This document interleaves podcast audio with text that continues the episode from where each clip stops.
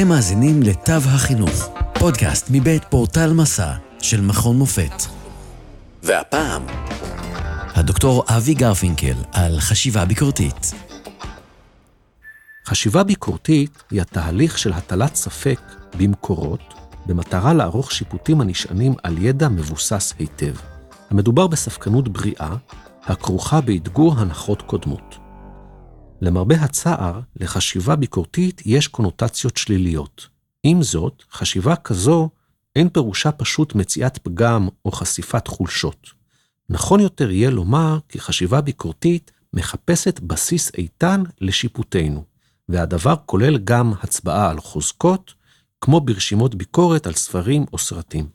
גם פעילות יצירתית, כמו כתיבת ספר, כרוכה בחשיבה ביקורתית. למשל, עריכת סינתזה בין מקורות מידע, הערכת טיעונים, השוואת מידע ממקורות שונים, הסבר של מונחי מפתח, ביקורת עצמית על הנכתב, חשיבה על ביקורת ועל משובים שקיבלנו מאחרים, עריכת שינויים בהתאם למשובים, במטרה לשפר את התוצאה. הוגים ביקורתיים משתמשים באנלוגיות ובמטאפורות בתהליך ההנמקה וההעסקה שלהם, ובמטרה לסייע לקהליהם להבין את המסרים שלהם. למשל, פיזיקאי שמבקש להמחיש את יחסי הגודל בין הפרוטון לאטום כולו, תוך השוואת הפרוטון לדבורה שמרחפת בתוך קתדרלה. ניתן להציע לילדים לשחק במשחקי אנלוגיות, ולבקש מהם לכתוב משפטים במבנה X הוא כמו Y, מפני ש...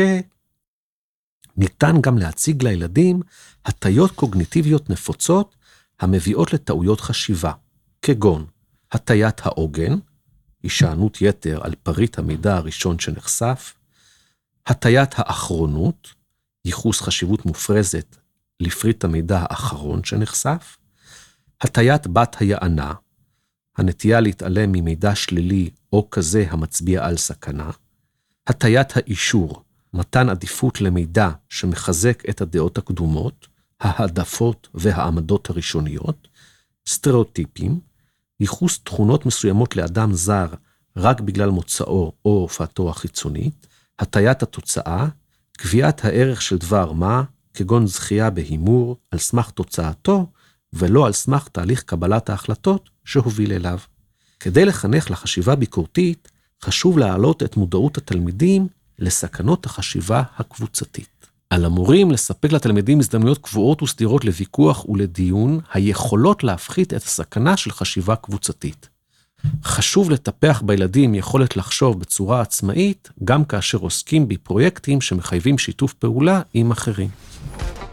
לעוד מידע על חשיבה ביקורתית, טיפוח יצירתיות ומיומנויות המאה ה-21, היכנסו לאתר portal.macam.ac.il p-o-r-t-a-l נקודה m-a-c-a-m.ac.il עד כאן מהפעם. תודה שהאזנתם לתו החינוך, פודקאסט מבית פורטל מסע של מכון מופת. פרקים נוספים תוכלו למצוא בפורטל מסע, או באפליקציית הפודקאסט האהובה עליכם. אתם מוזמנים לשלוח לנו תגובות, רעיונות, לשתף עם אחרים ולעשות מנוי לפודקאסט תו החינוך. התוכנית הוקלטה ונערכה במרכז המידע במכון מופת. נשתמע בפרק הבא.